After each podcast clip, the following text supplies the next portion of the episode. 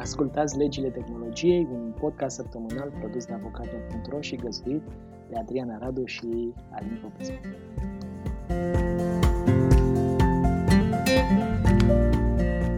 Să intrăm direct în știri, zic, că asta e ideea, da. dar de am început. Am vorbit acum o săptămână sau două săptămâni, nu mai aduc aminte, de Twitter și de incidentul de securitate de acolo. Au uh, revenit cu un comunicat uh, oficial de presă, sau cât de oficial au putut ei, uh, și au spus că până la urmă au fost compromise 130 de conturi care aparțineau unor persoane uh, publice, vorbind de politicieni, oameni de afaceri și așa mai departe. Twitter a anunțat că hackerii au accesat mesageria privată a 36 din aceste persoane, Uh, doar unul dintre ei pare, din cei 36, doar unul pare a fi fost politician. Oricum, să vezi mesageria privată a oamenilor respectivi e mai mult decât să le controlezi uh, feed-ul de tweet-uri. Practic e mult mai grav. Că e mult mai grav, da. Și acolo... Vezi mult mai mult. Bine, sigur aștept... că depinde întotdeauna de cât a, și-a salvat omul, cât a șters. Dar chiar aici e o discuție, că din moment ce ei au avut acces la tool lor intern, uh, nu știm cât și cum se salvează din toate conversațiile alea. Adică poate eu le-am șters din contul meu, dar ele au rămas undeva agățate. Da, la, la un dat am, am, chiar am fost implicat într-un caz în care un domn a fost găsit într-o într-o bibliotecă sau, mă rog, într-un, într-o zonă în care erau dosarele de personal ale unor oameni dintr-o anumită companie, ale angajaților dintr-o anumită companie și discuția era persoana asta era străină și nu avea ce să caute mm-hmm. acolo. Discuția era ce anume a văzut omul ăla din dosarele de personal și până la urmă am da. convenit că putea să vadă orice.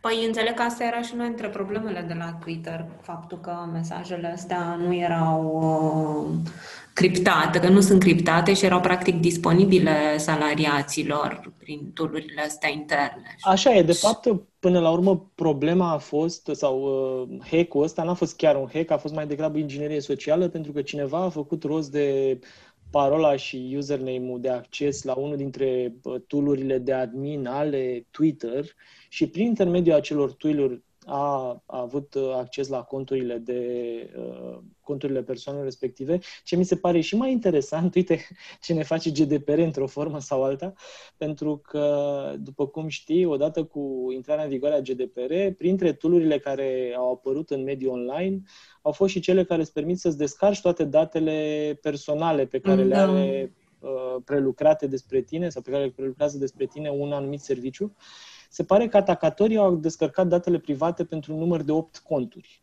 de pe Twitter. Încă o dată, cele 130 de conturi care au fost hackate sunt uh, high profile, deci nu vorbim de niște oameni cum suntem noi sau cum sunt cei care ne ascultă, vorbim de conturi precum uh, Elon Musk, uh, uh, eu știu, uh, cred că Barack și... Obama. Da, exact, și contul lui Kardashian a fost uh, hackat și contul uh, multor altor oameni de același profil cumva. E, pentru 8 dintre ei s-au descărcat toate datele de acolo Twitter a refuzat să comenteze câți utilizatori verificați au fost printre cei 36 de persoane ale căror mesaje au fost accesate. Utilizatorii verificați sunt cei care au un profil atât de important încât Twitter trebuie să spună, da, ăsta chiar este contul oficial al lui Elon Musk. The real vedeți... Donald Trump. Exact. Și o să vedeți o bulinuță albastră în dreptul lor care spune tocmai că ăla e un cont verificat. Uh, mi se pare o chestie interesantă pentru că, din multe puncte de vedere, Twitter cumva și-a cam dat cu diverse peste mâini și uh, vine într-un moment prost, pentru că zilele astea, dintr-un anumit punct de vedere, veniturile sale nu s-au ridicat la așteptările pieței de capital, motiv pentru care și uh, acțiunile le-au scăzut. Ce vreau să mai zic este că Twitter are nevoie în momentul ăsta să tulbure apele și să, înde- să îndepărteze atenția publică de la hack, motiv pentru care au ieșit cu uh, ideea introducere unor uh, abonamente uh, la serviciul său și anumite conturi care plătesc abonament să aibă niște beneficii mai mari decât alte conturi.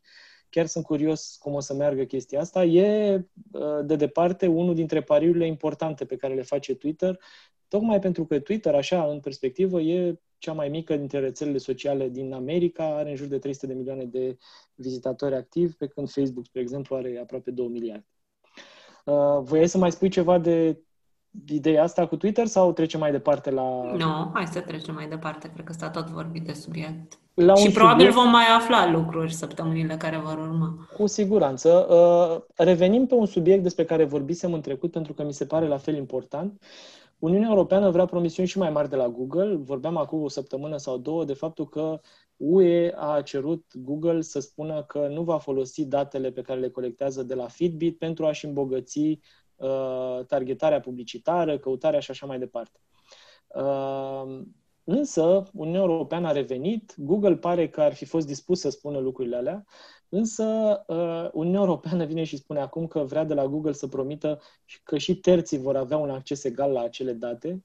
Uh, nu știu în ce măsură Google o să fie dispus să facă asta și o să vedem. Termenul până la care autoritatea de concurență din UE se va pronunța cu privire la uh, achiziția Fitbit de către Google s-a lungit până pe 4 august, dar este o discuție de urmărit. Și tot de urmărit... Dar, zic... dar ceva că... Uh, adică, printre promisiuni, se pare că mai e una, care cred că e la fel de importantă, uh-huh. cum că datele nu vor fi folosite pentru a îmbunătăți criteriile de căutare. Da, păi cred că vorbeam data trecută tocmai de ideea asta, că poți să folosești datele agregate fără da. să fie neapărat date personale, ca să te prinzi că oamenii dintr-un anumit loc, nu știu, acelor oameni... Fac le... niște lucruri, da. Exact, exact. Uh, trecem mai departe la un alt uh, gigant din internet, Facebook, care s-a trezit că vrea să dea în judecată uh, autoritățile de concurență din Uniunea Europeană. Uh, ei vin și spun o chestie interesantă, respectiv că, așa ca, uh, ca și context, Uh, Uniunea Europeană a deschis în aprilie sau martie, nu mai țin exact, o anchetă uh, pe zona de concurență care anchetează marketplace-ul de la Facebook și modul în care el se uh, este promovat, să zicem așa, în interiorul serviciilor Facebook și practic nu dă, nu dă șanse unor terți care ar putea să facă același lucru. Practica asta anticoncurențială a, sau așa crede Uniunea Europeană că ar fi, a deschis o, o anchetă a Uh, Uniunii Europene, Facebook vine și spune acum că în întrebările pe care uh, autoritățile europene le pun în această anchetă sunt uh, extrem de, cum să spun, intruzive pentru angajații săi și că astfel Facebook, că astfel da, angajații Facebook au intimitatea încălcată de autoritatea privind concurența din Uniunea Europeană și uh, e nevoie de Curtea de Justiție a Uniunii Europene să se pronunțe pe acest caz. E o știre destul de uh, caldă, cred că ieri s-a întâmplat, uh, este relatată de Financial Times. Chiar sunt curios cum o să evolueze lucrurile astea, pentru că e prima dată când vine cineva și spune datele personale ale angajaților mei sunt uh, cum să spun, uh, agresate de către, un, uh, de către o autoritate care pune întrebări mai ample decât ar trebui să pună într-o anchetă oarecum justificată da. legal. Bine, acum eu cred că e și o discuție, cel puțin pe dreptul nostru, cred că ar fi o discuție dacă Facebook, în calitate de angajator, ar avea calitate procesuală activă să reprezinte angajații săi în într-un proces împotriva unei instituții, că e o discuție aici, da, da sigur de că mai nu, mie, mie neclar pe ce drept se, se întemeiază, poate că pe alt drept decât da, dreptul drept european. Eu bănuiesc nu, că mai PR decât altceva. Dar probabil, probabil. Chiar sunt curios, da. Uh, dacă e să trecem puțin mai, uh, mai departe și ne ducem așa într-o altă zonă și o să rămânem cumva în zona aia pentru că... Și într-o altă arie geografică, nu? Da, exact. Uh, hai să mai povestim ceva și după aia dăm și un context pentru că e interesantă toată povestea. Ancomul din Bangladesh, deci autoritatea care reglementează telecomunicațiile, să spunem așa, servicii de telecomunicații, Ancomul din Bangladesh a ordonat uh, operatorilor de telecomunicații și altor furnizori de internet din țară să înceteze să ofere acces gratuit la platforme de socializare și devine astfel cea mai recentă piață din Asia ce se poziționează împotriva acordurilor de acest gen. Uh, mi-aduc aminte și acum de numele lor, pentru că m-a interesat foarte mult ideea, s-a, s-a întâmplat și în România de câteva ori. Se cheamă Zero Rating uh, acordurile astea și în principiu presupun accesul la internet al clienților unui operator de telecom, uh, dar acces gratuit la internet, să spunem așa, dar condiționat. Condiționat de accesul doar, să spunem, la anumite site-uri sau anumite servicii. Și dacă stăm să ne uităm uh, un exemplu uh, pe care, despre care am citit anul trecut și mi se pare relevant, uh, în piața din Brazilia, spre exemplu, accesul la internet costă în jur de 15% din venitul mediu al unei familii de acolo. Motiv pentru care, pentru mulți brazilieni, accesul la internet e o chestie așa, SF, dar operatorii telecom vin și spun, ok, nu e nicio problemă, vă includem în uh, abonamentele voastre acces la anumite servicii, care de regulă sunt trei, Facebook, Twitter sau WhatsApp, Mm-hmm. Poți să ai acces la cele trei fără să plătești internet efectiv, deci e cumva în afara planului tău de abonament, să zicem așa. Dar știi că și la noi se oferă genul ăsta de abonamente cu trafic nelimitat în uh, rețele exact. de socializare și pe WhatsApp. Netflix și face asta în anumite piețe și așa mai departe. Deci asta se cheamă uh, acorduri zero rating și din perspectiva neutralității internetului, foarte multe țări le, le resping. Uh, și Există un, o explicație pentru care le resping țările, uh, unele țări și uh, o să vedeți, în Bangladesh explicația e puțin mai dubioasă, chiar n-am înțeles-o, deși am încercat să mă documentez.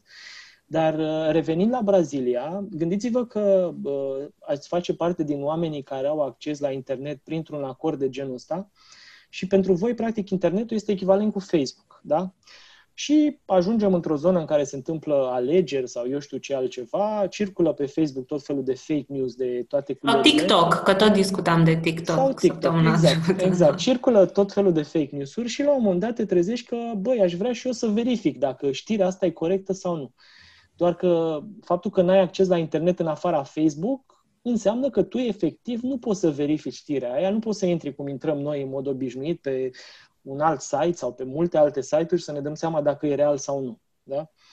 Uh, ăsta e motivul pentru care, de regulă, genul ăsta de acorduri sunt văzute ca fiind uh, mai degrabă uh, în avantajul dezinformării decât în avantajul, eu știu, democratizării populației. Mm, sau care pot promova mai degrabă genul ăsta. Exact, exact. Și dacă ne uităm în spate, una dintre inițiativele Facebook se chema internet.org și era propovăduită de Zuckerberg ca un fel de, uh, cum să spun, uh, aur adevărat prin care, uh, pe care lumea îl primea, tocmai pentru că informația e aurul zilelor moderne. Și uh, Africa, în special, a fost inundată de inițiativa lui Zuckerberg care spunea aveți acces gratuit la Facebook fără să plătiți, trebuie doar să aveți un telefon și un abonament, orice ar fi el, sau o cartelă prepaid la unul dintre uh, operatorii care au cu noi acest acord. Între timp, în majoritatea țărilor din uh, Africa uh, s-a păstrat ideea asta, tocmai pentru că în Africa nu există uh, neutralitatea internetului ca legislație, așa cum avem noi în Europa. Însă uite că Asia a început să uh, îi trimite la plimbare și pe Facebook și pe Wikipedia, care are un, un acord similar cu foarte mulți operatori de telefonie mobilă, și pe Twitter, și toate celelalte companii ale, ale Facebook, uh, WhatsApp sau uh, Instagram. Da? Uh, întotdeauna încurc Instagram cu alții, că toți au Insta în față. Revenind la Bangladesh, decizia are la bază argumentul că utilizarea gratuită a platformelor de socializare este un stimul pentru unii oameni să comită infracțiuni. Eu nu înțeleg cum vine lucrul ăsta și am tot căutat online știri care să spună mai multe, dar recunosc că n-am găsit. Adică... Poate, poate la asta sau poate la asta s-au gândit, că e un stimul. Acum nu știu dacă o fi fake news, o fi infracțiune în Bangladesh, apar, nu? Da, da cine posibil, știe? nici eu nu știu să spun asta. Ce mai pot să spun este că Bangladesh e una dintre cele mai mari piețe de internet din Asia, pentru că are spre 100 de milioane de utilizatori uh, conectați. Tot în Asia, dacă stăm Da, deci vezi, practic, din punctul ăsta de vedere, raționamentul care se aplică în Brazilia nu se aplică la un Bangladesh, cumva.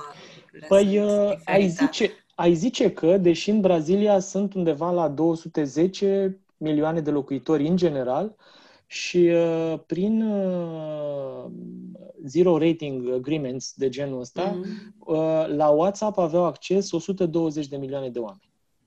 Da. Deci, cumva, piețele sunt uh, importante, și Brazilia, și tot ce ține de Asia, și o să mai vedem și altele. Dar, uh, revenind la Asia, uh, ce mi se pare mie important, dacă stăm să ne uităm așa la, uh, cum să zic, la poza completă a, a lumii, Asia devine polul spre care virează din ce în ce mai tare lumea online în, în, mediu, în anii următori și o să vedeți că pe lângă Asia devin și anumite alte țări pe care acum nu dăm doi bani, ca să zic așa, foarte importante în jocul ăsta privind internetul. Revenind la Asia, India este polul cel mai important. Uh, India are aproape cei mai mulți uh, oameni sau cei mai mulți locuitori din lume, se apropie de China și probabil că în anii următori o să și depășească, are în momentul ăsta aproape 1,4 miliarde de locuitori, la fel au și chinezii, au puțin mai mult de 1,4 miliarde. În, uh, în India, Amazon a investit Uh, în ianuarie un miliard de dolari. Facebook apoi, la sfârșitul lunii aprilie, a investit 6 miliarde de dolari. Iar Google a venit în iulie și l-a depășit pe ambele cu o investiție de 10 miliarde de dolari. De fapt, dacă stăm să facem un calcul, industria tehnologică din India a tras uh, în ultimele șase luni peste 20 de miliarde de dolari, majoritatea de la companii din Statele Unite.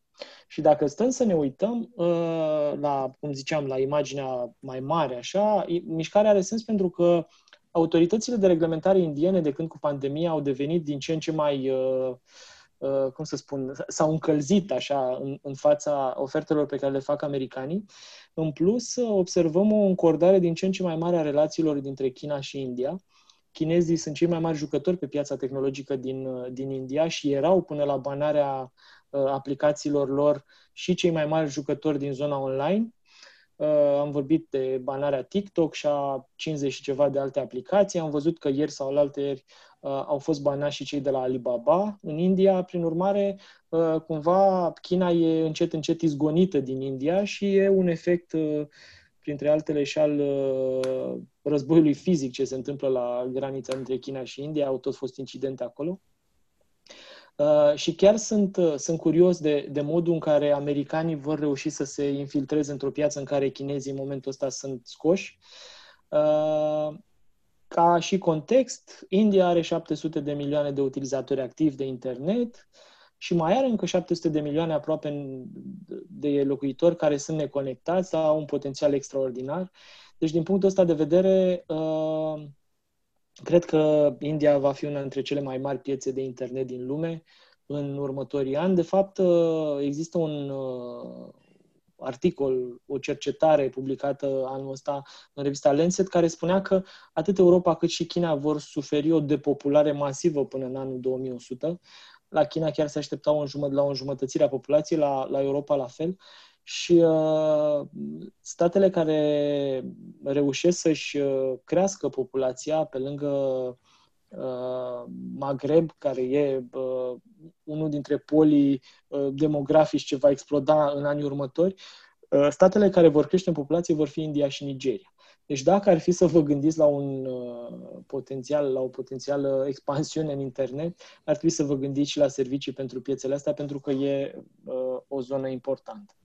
Știi că, uite, la Europa cumva, adică pentru mine asta e o noutate, Europa nu e o noutate, că știm de Europa de atâta vreme, de, de îmbătrânirea populației, dar mie mm-hmm. mi-e clar la China, de ce, de ce China a ajuns aici. Păi, ă, cumva la China există în continuare politica aia copilului unic, nu știu cum se cheamă ea în realitate, și în același timp ă, se Uh, confruntă China cu un lucru pe, cu care se confruntă și alte state cu uh, emigrare. Deci sunt da, mulți chinezi care pleacă asta, în tot felul asta. de alte zone din lume. Bine, dar sigur că îi vedem peste tot, dar nu m-am gândit că e așa o... Da, da uh, vorbim acum de populația care stă fenomen. În, în, în, între granițele statului, da? nu populația mm. mondială, care da, cu siguranță că nu o să fie mai mică da, da, asta e clar, da. Dar strategic vorbind, e o mișcare importantă și eu cred că o să aibă foarte mari, uh, foarte mare impact și în zona asta de legislație și modul în care legislația se va construi și o să vedeți și în relația pe care Europa va încerca să o aibă din ce în ce mai strânsă cu Asia, tocmai în ideea în care de acolo ar putea veni o piață de desfacere pentru serviciile noastre, nu doar o piață de uh, furnizori, cum se întâmplă acum, că și China și India sunt furnizori majori în, în foarte multe uh, în foarte multe industrii. Dacă privim... Și forță de muncă, cine știe? Că poate... Forță de muncă... Europa de Est o să... Da, da, da, Europa de Est nu mai e ce a fost. Așa e. Uh, din perspectiva asta, să ne uităm în, uh, în grădina noastră, ca să zicem așa, Europa, pe măsură ce o să-și încălzească, sunt sigur, uh, relațiile cu Asia, o să-și răcească din ce în ce mai tare sau probabil că o să-și pună pe pauză, să spunem, unele relații cu Statele Unite pentru că vorbim aici de o poziționare din ce în ce mai agresivă pe care Uniunea Europeană o are împotriva companiilor de tehnologie din Statele Unite. Mă uitam la un uh, interviu al lui Macron care spunea săptămâna trecută, întrebat de unul dintre ziarele franceze uh, cine crede el că va plăti pentru acel împrumut masiv pe care Uniunea Europeană îl pregătește pentru planul de relansare, a spus cum cine? Companiile de tehnologie sau uh, giganții de tehnologie da. și mi se pare că giganții de tehnologie nu sunt din Europa în niciun caz, sunt mai degrabă din Statele Unite și uh, are sens pentru că foarte multe țări își uh, pun în minte uh, să pună pe piață acea, acea taxă digitală sau taxă împotriva serviciilor sau taxă pe serviciile digitale, că nu e împotriva lor și așa mai departe. Deci, din punctul ăsta de vedere, uh, cred că vom, uh, vom asista la din ce în ce mai multe acte normative care vor uh, reglementa strict relația cu companiile digitale din state pe zona de patente, pe zona de drept de autor și așa mai departe. Și ca să revenim la subiectul principal al podcastului de astăzi, cumva lovitura de grație s-a întâmplat acum două săptămâni când Curtea de Justiție a Uniunii Europene a găsit că e important să desfințeze Privacy Shield, unul dintre acordurile care, sau acordul mai degrabă, care permitea transferul datelor personale din Europa în Statele Unite uh, pe baze legale, ca să zicem așa. Da, da. Și dacă ar fi desfințat numai asta, tot ar fi fost bine. Exact. Și hai, hai să vedem, că aici tu te pricepi cel mai bine. Zine și nouă un pic de context la toată chestia asta. Care e ideea cu Privacy Shield? De ce e important să existe Privacy Shield între Europa și America și de ce nu există Privacy Shield sau de altă formă între Europa și China, să spunem așa? Da, cel puțin deocamdată. De... Da. da, probabil că nu vom avea cu China oricum niciodată vreun instrument de adecvare, dar cine știe, da, poate că se vor schimba lucrurile în viitor. Da, Privacy Shield sau scutul de confidențialitate, cum e tradus el în limba română, e un acord între Uniunea Europeană și Statele Unite, un acord care uh, a intervenit, cred că în 2016, dacă mi-amintesc eu bine, ca urmare a invalidării unui alt acord. Similar. similar, da, extrem de similar. De altfel, cred că toată lumea, în momentul în care a fost introdus uh, Privacy Shield, s-a întrebat cum e el așa de diferit de Safe Harbor. Care Dacă era nu copii, cumva, da. da, da. Adică nu părea. Safe Harbor era un alt acord care a fost invalidat de uh, Curtea de Justiție a Uniunii Europene în anul 2015, uh, dacă mi-amintesc eu bine. Da. Uh, și mm, acordurile astea, în esență, stabileau că uh, companiile care se obligă să adere la un anumit standard de uh, protecție cu privire la datele personale pe care le prelucrează, sunt considerate uh, safe, să zicem așa, sunt considerate uh-huh. sigure uh-huh. și, uh, practic, uh, entitățile europene uh, puteau să transfere date personale către aceste companii. Uh, te opresc puțin pentru că aș vrea să mai povestim un lucru care e important așa ca și context. Uniunea Europeană crede, în general crede, că europenii sunt buricul pământului. Da? Din punctul ăsta de vedere, legislativ vorbind, nu există niciun fel de loc în lumea asta unde legislația să fie mai bună ca la noi. Da? Și din Sau ar putea să existe, dar dacă, dacă există, noi trebuie să ne ducem să ne convingem. Să ne convingem noi cu ochii da. noștri, exact. Bun. Și atunci Uniunea Europeană a venit și a spus, băi, noi avem standardul sus, uite, atât de sus l-am ridicat da, noi, motiv da, pentru da. care noi acceptăm ca transferul de date din Uniunea Europeană către alte state să se întâmple doar în măsura în care există uh, garanția aia de care spuneai Da, un nivel mai... adecvat de protecție. Un nivel adecvat de protecție care este echivalent cu cel pe care îl oferă Uniunea Europeană datelor cetățenilor săi, practic. Ok, și o să vedem că există tot felul de mecanisme prin care se poate asigura acest nivel adecvat de protecție ca să se poată face angros, să zicem așa, cu un anumit stat, ori se uh, folosește uh, un instrument care se cheamă decizie de adecvare, care e o negociere da. destul de delungată cu statul respectiv, ori se folosește tratatul ăsta sau o formă de tratat, cum este acest uh, Privacy Shield între... De altfel e singurul, dacă stăm să ne gândim că, practic, instrumentul esențial este nivelul ăsta adecvat de decizie. Practic, Uniunea Europeană se uită la legislația unui stat, cum ar fi Canada, spre exemplu, analizează legislația, analizează tot felul de parametri care sunt stabiliți de lege, cum ar fi statul de drept, uh, posibilitatea autorităților de a avea acces la informații, uh, posibilitatea persoanelor vizate de a se duce să se plângă la o autoritate, independența unei autorități de supraveghere. Deci o grămadă de criterii pe care Uniunea Europeană le analizează, care nu sunt, și e important să subliniem că nu sunt niște criterii dintre astea pe care uh, Adică nu e o analiză ușoară pe care o putem face oricare dintre noi și introduc asta în discuție pentru că o să vedem că e relevantă cumva un pic mai jos în, în discuția ce vom purta. Uh-huh. Și, practic, Uniunea Europeană face o astfel de analiză extrem de detaliată și ajunge la concluzia că, da, legislația statului respectiv este ok sau că nu. Dacă ajunge la concluzia că da, emite o decizie și, practic, uh, pe baza deciziei respective, noi, cei din Uniunea Europeană, putem să transferăm date către entități din țara respectivă fără să ne punem alte probleme. Bun, Apropo aici vreau, să te mai, de protecție. vreau să te mai întrerup puțin pentru că la fel uh, am primit și comentarii de genul ăsta când încercam să vorbesc despre subiect uh, săptămânile trecute. Spunea cineva, da, să înceteze, domnule, să mai, tra- să mai transfere date către America. Și hai să le povestim oamenilor că transferul ăsta de date nu e punerea lor într-o valiză și ducerea în America pentru că așa vrea cineva. Da, nu pleacă nimeni cu ele. Da, servicii relativ simpliste, cum ar fi serviciile de e-mail, cum ar fi da. serviciile de, uh, eu știu, cum se cheamă, uh, Word sau, uh, că nu vreau să vorbesc neapărat de Microsoft sau de Google. Deci, da. tipologia asta de servicii care sunt stocate în cloud undeva, da? Uh, da, da. Acele date personale din acele documente sau documentele în sine sau mail-urile în sine, în măsura în care sunt stocate în servere care nu neapărat că stau pe teritoriul american, cât că pot fi accesate efectiv din America, da? Da.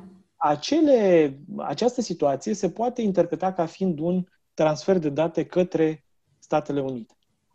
Și genul ăsta de, de situații sunt extrem de întâlnite. Mai toate companiile trec prin asta. Prin urmare, mai toate companiile ar trebui să-și pună problema, ok, ce facem noi de acum încolo? A venit Uniunea Europeană și a spus acest acord nu mai e ok, da? Da, și practic când zicem mai toate companiile, trebuie să ne uităm să împărțim lucrurile în două. Companii care au societatea, care au mamele lor în Statele Unite, uh-huh. da? Mhm care schimbă care tot felul suficiente, care schimbă tot felul de, de date, trimit date cu privire la angajați, au servere în diverse...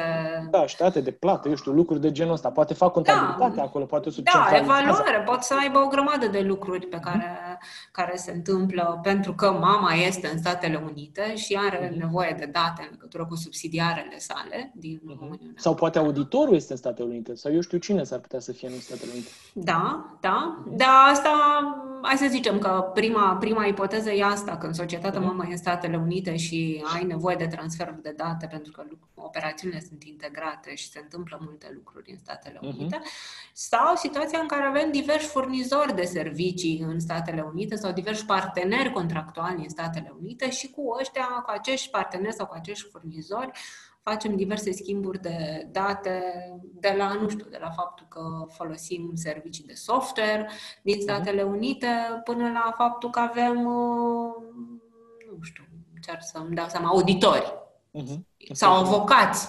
Nu știu, uh-huh. că poate avem și avocați în Statele Unite. Dar servicii de software, încă o dată, sunt extrem de largi și sunt lucruri pe care le folosește mai toată lumea. Deci, din punctul ăsta de vedere, gândiți-vă serios dacă serverele de la Gmail sunt într-adevăr în Europa sau pot fi accesate într-o formă sau alta și de FBI, cum vorbeam noi mai devreme. Da? Păi de altfel de aici a și venit problema, dacă intrăm un pic în mai în detaliu apropo de decizie. Uh, practic, uh, Curtea de Justiție a Uniunii Europene a ajuns la concluzia că uh, aceste că legislația din Statele Unite permite autorităților din Statele Unite să acceseze uh, datele, uh-huh. să acceseze datele pe care companiile din Europa le-ar transmite acelor companii din Statele Unite care, care erau certificate în sistemul Privacy Shield, uh-huh. da? uh-huh. Uh, fără a se oferi garanțiile pe care, în mod normal, legislația din Uniunea Europeană le-ar fi oferit persoanelor, persoanelor vizate, da? deci persoanelor Bun. a căror hai date să, erau transferate. Hai să și... revenim la, la, la ideea principală, că până la urmă cei care ne ascultă vor să înțeleagă ceva uh, practic. Ce crezi tu că ar avea ei de făcut în perspectiva asta? Păi, practic, Uh, în primul rând, toate, dacă aveau transferuri care se bazau pe, pe deci ar trebui să Shield, trebuie să le oprească. Deci primul lucru pe care... La da, da, în primul rând să-și pună problema dacă au sau nu au. Da? Uh-huh. Da, în primul rând să-și pună problema dacă au sau nu au uh, transferuri către Statele Unite. Asta e primul punct. Și al uh-huh. doilea punct e să-și pună problema dacă au transferuri către alte state terțe cărora Uniunea Europeană nu le-a, asigur, nu le-a uh, nu a decis că asigură un nivel adecvat de protecție. Da? Uh-huh. Aici... Asta e prima, prima întrebare pe care trebuie să ne o punem și o să explicăm și de ce trebuie să ne punem și întrebarea asta apropo de alte state terțe. Dar hai să rămânem la Statele Unite. Deci prima uh-huh. întrebare e, am date pe care le transfer în Statele Unite? Dacă am, primul gând este să mă opresc, să nu mai transfer date. Al doilea gând ar trebui să fie cum să reversez toate transferurile care au avut loc până acum pe bază de Privacy Shield, pentru că uh, un, unul dintre efectele deciziei este că ea se aplică retroactiv, deci nu produce efecte pentru viitor. Ea mhm. produce efecte și pentru trecut și, practic, toate transferurile care au avut loc până acum sunt afectate de această decizie. Ok? Și ar putea Asta fi e o discuție. de autoritate de Aici este o foarte mare discuție în practică apropo de ce se poate întâmpla uh, cu transferurile care au avut loc până acum pe bază de Privacy Shield. Uh, și în ce măsură s-ar putea pune problema unor sancțiuni. Părerea mea este că e puțin probabil să se aplice sancțiuni, totuși, pentru ce a fost în stupid, Pentru că da, avem da. niște așteptări legitime, că totuși uh-huh. ne-am întemeiat pe un instrument care era valabil la momentul la care, la uh-huh. care am luat decizia respectivă, dar cred că trebuie să ne uităm și să vedem cum reversăm toate aceste operațiuni și cu unele poate e mai simplu, cu altele e mai greu, trebuie văzut de la caz la caz uh-huh. cum face această reversare. Uh-huh. Și după ce am făcut aceasta, după ce m-am uitat și mi-am analizat situația și îmi dau seama că nu pot să mă opresc, în mhm. sensul că este esențial pentru mine să transfer în continuare date. Să folosesc cloud-ul da, ăla, să folosesc da, mail da, trebuie să mă întreb ce alte metode am la dispoziție ca să pot să fac acest transfer în mod, în mod legal. Și aici vine a doua bucată, devine relevantă a doua bucată a deciziei Curții Europene de Justiție, pentru că un alt instrument care se folosea în practică pentru a legitima aceste transferuri era încheierea unui contract. Un contract standard care a fost decis prin, uh, prin niște decizii ale Comisiei Europene mai vechi, uh-huh. Uh, și în legătură cu care Comisia Europeană venea și zicea, dacă închei acest contract, strict în condițiile în care eu îți spun să-l închei, atunci ești ok. Asta este, se consideră că este un instrument adecvat. Cu alte cuvinte, transfer eu puteam să iau de pe site-ul Comisiei Europene, să spunem, acel template de contract, să completez numele firmei tot mele, numele da. firmei către care transfer și asta e tot ce puteam să modific. Nu să mă apuc eu să iau clauzele și să le fac după cum vreau eu. Da, nu puteam să le negociez, nu puteam să adaug uh, clauze în plus, nu puteam să scot clauze din contractul respectiv și trebuia să pun informația să pe care... personalizez cumva da. cu informații... Da, da, că trebuie să pui tot felul de informații uh-huh. cu privire la date, cu privire la categoriile persoanelor vizate, uh-huh. cu privire la obligații, dar uh-huh. nu mhm. puteai să te rogi de la el. Bun, asta, asta e o variantă de uh, remediu, să spunem, la situație. Da, un remediu extrem de utilizat, altfel, uh-huh. în practică. Uh-huh. Problema cu acest remediu este că uh, Curtea Europeană de Justiție vine acum și zice Da, ok, tu închei contract utilizând aceste clauze standard, însă nu este suficient. Uh-huh. Tu, ca exportator de date din Uniunea Europeană, împreună cu importatorul tău de date din uh, Statele Unite, trebuie să analizați în ce măsură legislația din Statele Unite asigură un nivel echivalent de protecție în mod esențial, sau cum că știi și discutam uh-huh. mai devreme, ce înseamnă essentially equivalent level of protection. O chestie pe care o companie, să fim serioși, poate nu de natura Google, dar o companie normală nu poate să o facă, pentru că Păi, e... odată că nu poate să o facă, dar doi, tocmai ți-a zis Uniunea Europeană că nu există un nivel de protecție, ți-a zis Curtea de Justiție pentru că a invalidat Privacy Shield. Deci, cumva, cel puțin cu privire la Statele Unite, ți-a zis din start că nu există un nivel de protecție, deci clauzele standard nu sunt suficiente, trebuie să vii cu niște măsuri suplimentare. Din punctul ăsta de vedere, mă gândesc că totuși decizia Curții de Justiție a Uniunii Europene este oarecum incompletă, tocmai pentru că a refuzat cumva să, să se pronunțe cu adevărat asupra acestor uh, clauze standard. Ar fi putut să spună, băi, nu le mai folosiți nici pe astea, nu sunt ok nici astea. Pentru că altfel, eu cred că au indus în piață exact ideea că le ok în continuare, deși s-ar putea să te trezești la un moment dat că ai făcut asta și, cum spui tu, uh, să fii în continuare sancționat sau să fii sancționabil. Păi da, da, da, pentru că ei vin și spun tu, tu da, sigur, te poți întemeia în continuare pe clauzele standard, dar trebuie să mai faci o analiză în plus. Nu-i suficient. Trebuie să faci o analiză care seamănă foarte mult cu analiza pe care o face în general Uniunea Europeană când decide să asigure un, uh, unui, ca asigur, să asigure unui stat, uh, să dea în legătură cu un stat o decizie de adecvare. Și aici deci, voiam să te, te, vreau să te mai întrerup puțin pentru că uh, există 13 sau 14 state, o să le citesc, cu care există astfel de tratate, acele decizii de adecvare de care vorbești tu, sunt de fapt niște tratate, similare oarecum cu Uh, Privacy Shield pentru că ele vin și spun, uite, din perspectiva mea, Uniunea Europeană, uh, Japonia, Canada și vi le citesc pe toate, au un, un nivel de adecvare, uh, așa cum am spus mai devreme, ok pentru a putea fi transferate date către statele respective. Aceste state sunt Andorra, Argentina, Canada, insule Feroe, insule Guernsey, Israel, uh, insula Man, cred că așa se traduce Isle of Man, Japonia, Jersey, care uh, cred că e tot o insulă dacă nu mă înșel, dar s-ar putea să mă înșel, uh, Noua Zeelandă, uh, Elveția, Uruguay, era Statele Unite, dar în momentul ăsta nu mai e, pentru că s-a invalidat uh, Privacy Shield. Și în momentul ăsta există negocieri cu Corea de Sud, uh, cauzate în principal de Samsung, presupun, uh, cu privire la stabilirea unei sau la eu știu, o astfel de decizie de adecvare privitoare la relația Da, Ucraina. da. Și ce trebuie să mai spunem este că toate aceste decizii de adecvare, cred că cu excepția Japoniei, care e mai recentă, uh-huh. nu mai știu dacă de a fost trecut. Japonia, da, e, cred că trecut, Japonia a fost după, după adoptarea GDPR, toate uh-huh. celelalte decizii au fost adoptate înainte de GDPR și toate sunt în acest moment într-un proces de reevaluare pentru că GDPR a ridicat practic standardul din Uniunea Europeană. Da. Și atunci trebuie să analizeze Uh, mai e de spus ceva că uh, atât uh, în, în Europa există două autorități la care se uită toată lumea ca la nu știu ce biserică vreți.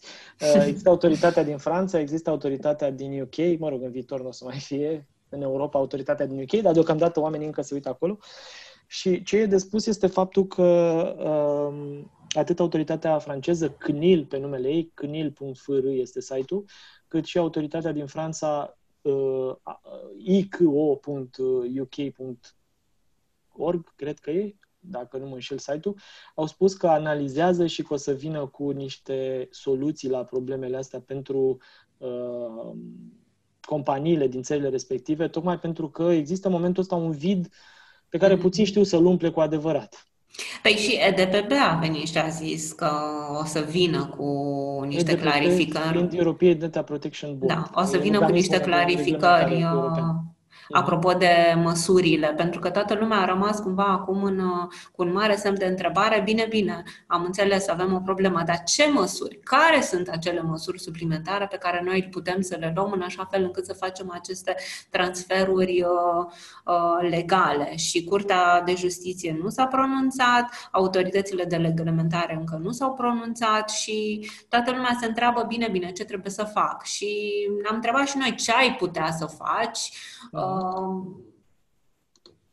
cred că primul lucru pe care trebuie să-l faci este să te uiți la ce tipuri de date transferi. Uh-huh. Da? Pentru că mi se pare că în funcție de gradul de, de sensibilitate al datelor. Uh, al datelor și de cantitatea de date, măsurile probabil că da, una e dacă ești o logic ar trebui să fie diferite. Uh-huh. Așa e. Și mai discutam noi mai devreme, înainte de, înainte de podcast, în ce măsură criptarea acestor date îți asigură totuși uh, un nivel de protecție, pentru că teoretic dacă ele sunt criptate și cheia de criptare nu este disponibilă uh, prea ușor, atunci uh, ele n-ar putea fi accesate da, eu recunosc faptul că, având în vedere uh, un soi de istorie istoric pe care l-am în zona asta, uh, aș aștepta foarte tare o lămurire din partea unei autorități europene înainte să fac ceva cu adevărat, pentru că mi se pare că suntem într-un moment în care aproape orice faci ar putea fi greșit, ca să zic așa, sau perfectibil. Da, e având în vedere că nu avem un text de lege care să-ți spună trebuie să faci A, trebuie să faci B, trebuie să faci C și dacă l-ai făcut pe ăsta ești ok, uh-huh. totul este interpretabil, pentru că noi vorbim da. acum de niște principii de o filozofie a dreptului. Nu vorbim Așa e, dar niște principii clare. sancționabile cu până la 4% din cifra de afaceri. A da, unei, într-adevăr. Da, cifra globală e... de afaceri a unei companii, chestie care pune ceva presiune pe interpretarea asta. Da, și ce mai e ca element diferit, atunci când a fost invalidat Safe Harbor, acum 4-5 uh, ani, uh, a fost o perioadă de, de grație de 3 luni. Uh, da, acum s-a întâmplat brusc. No, tot brusc s-a întâmplat și acum, dar n-a mai venit nimeni să zic că aveți o perioadă de grație de 3 luni să vă adaptați Așa sistemele. Așa e, da. Uh, Bun, păi cred că am cam lămurit subiectul ăsta, nu?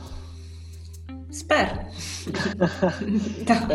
Am lămurit uh, operația, cum era aia cu pacientul da, mort? Pacientul... Operația a reușit. Da. Poate până săptămâna viitoare sau până săptămânile următoare când, uh, când o să tot discutăm despre alte subiecte, o să aflăm și aici cam care ar fi soluția și o să revenim și o să le spunem oamenilor ce ar putea să facă. Până da. atunci, uh, Cred că s-a încheiat un alt episod din uh, podcastul nostru. Ne auzim săptămâna viitoare cu știri și cu analize care, vedeți, uh, încearcă să vă deschidă mintea, așa, și geografic, și strategic, și legislativ, și din alte puncte de vedere, pentru că, până la urmă, despre asta e vorba. Dacă nu încercăm să ne creștem uh, cunoștințele și să le facem să ne ducă pe un drum cât mai ușor în viață, atunci nu știu ce sens are Uh, mulțumesc, Adriana. Ne auzim Mare drag. Sigur.